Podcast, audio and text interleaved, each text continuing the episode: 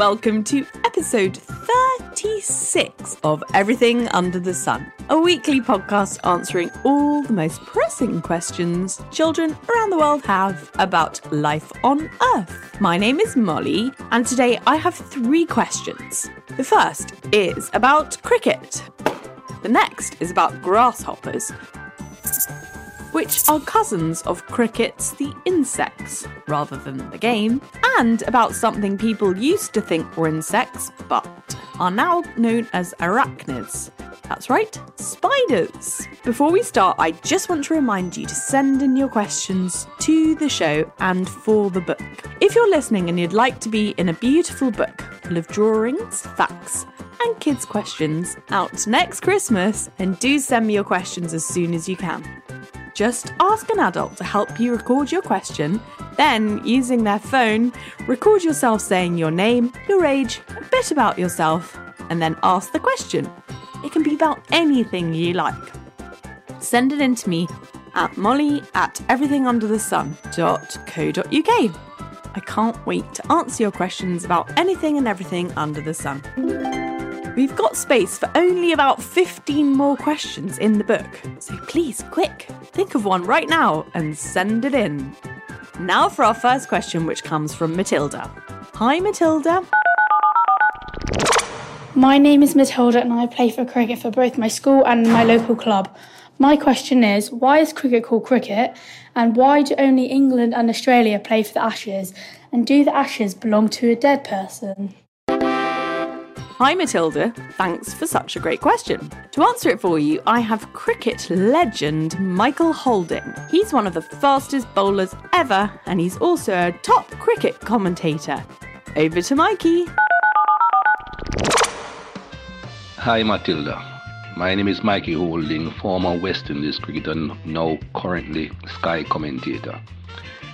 I don't think there's anyone that can definitively tell you why the game is called cricket I think that might be a Google item, although even Google is giving you different interpretations as to why it's called cricket. As for the Ashes, the Ashes are only played between England and Australia because it originated way back in 1882 when Australia beat England in England for the very first time in a test match and a satirical obituary was published in the British newspaper that basically said English cricket had died, and the body will be cremated and the ashes taken to Australia. That's how the ashes originated, and the ashes are not any human ashes. The ashes are actually ashes that were burnt from a bail, the bail from the stumps. Those are the ashes. I hope that answers your question, Matilda. Thanks so much for your amazing answer, Mikey.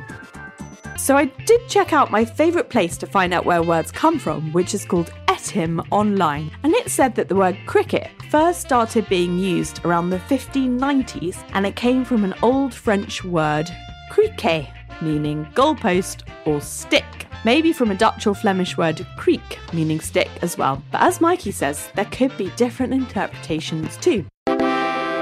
And now for our second question, which is about a creature that is the cousin of crickets, the insects.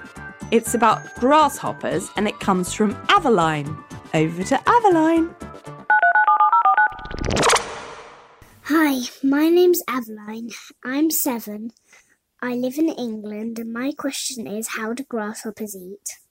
Hi, Aveline. Thanks for your lovely question. Well, grasshoppers eat through their mouths like we do.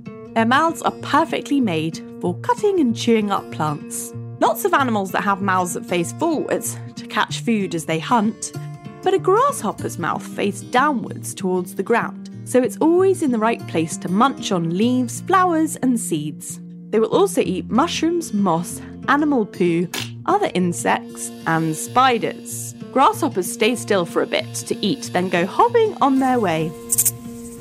If you want to feed a grasshopper, try giving it salad, kale, or cabbage. Grasshoppers love to live in the grass, as their name suggests. Now, grasshoppers are insects, and there are 10 quintillion insects alive in the world at the moment. Wow! That is a lot. Did you know there are more insects in one square mile of empty field than there are people in the entire world? We don't know how many species there are, as new ones are discovered all the time. The heaviest insect alive today is a giant weta, a huge cricket that lives on the islands off New Zealand. It's three times heavier than a house mouse, has ears on its knees, is older than some dinosaurs, it's 85 millimeters long, and it's too big to jump.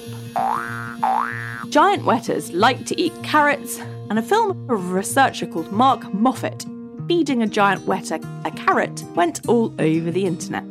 The very first book ever written by insects was written by Little Miss Muffet's father. He was called Thomas Muffet. I'm not sure whether he and Mark Moffett are somehow related or not. That would be strange. Thomas Moffat's book was called The Theatre of Insects or Lesser Creatures. His daughter was called Patience, and as I said, the nursery rhyme Little Miss Muffet was written about her. She's the one who sat on a tuffet eating curds and whey. Along came a spider and sat down beside her frightened Miss Muffet away. At the time, people thought spiders were insects. Now, they're in a family called arachnids. Did you know there is a creature called a spider cricket that looks like a spider, but it can jump? It's a cricket, and you might see one in your home as they like to come inside houses, just like spiders do. Which brings us on to our next lovely question, which is from Arlo, who's only two. He loves to sing Incy Wincy Spider. Over to Arlo.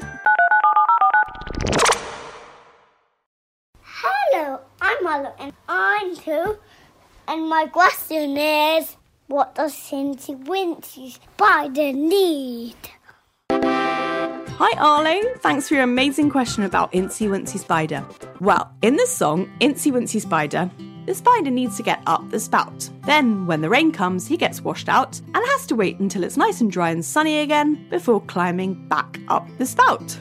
Why is he doing that?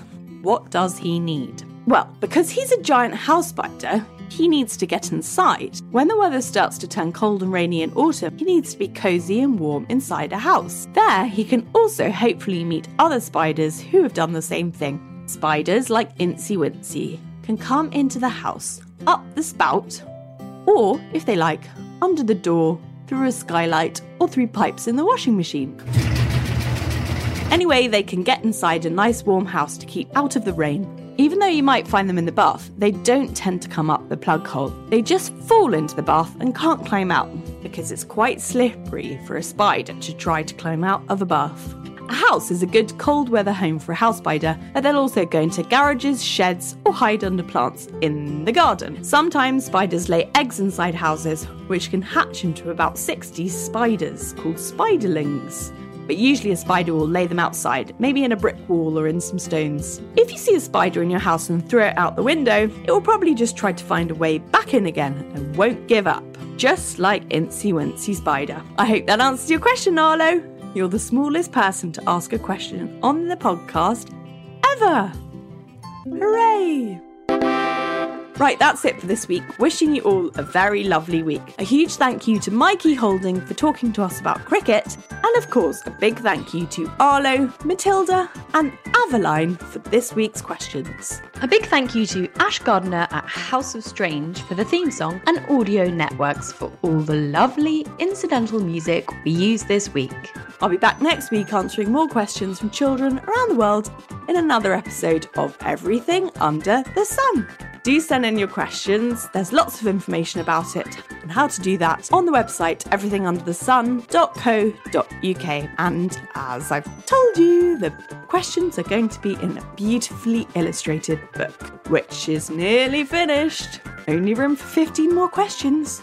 Can you think of one right now? And then ask an adult to help you record it and send it in to me at molly at everythingunderthesun.co.uk. If you like the show, please leave a review wherever you listen to your podcast and tell all your friends to listen and do the same. Thank you so much. Have a lovely week and enjoy the cricket. Goodbye.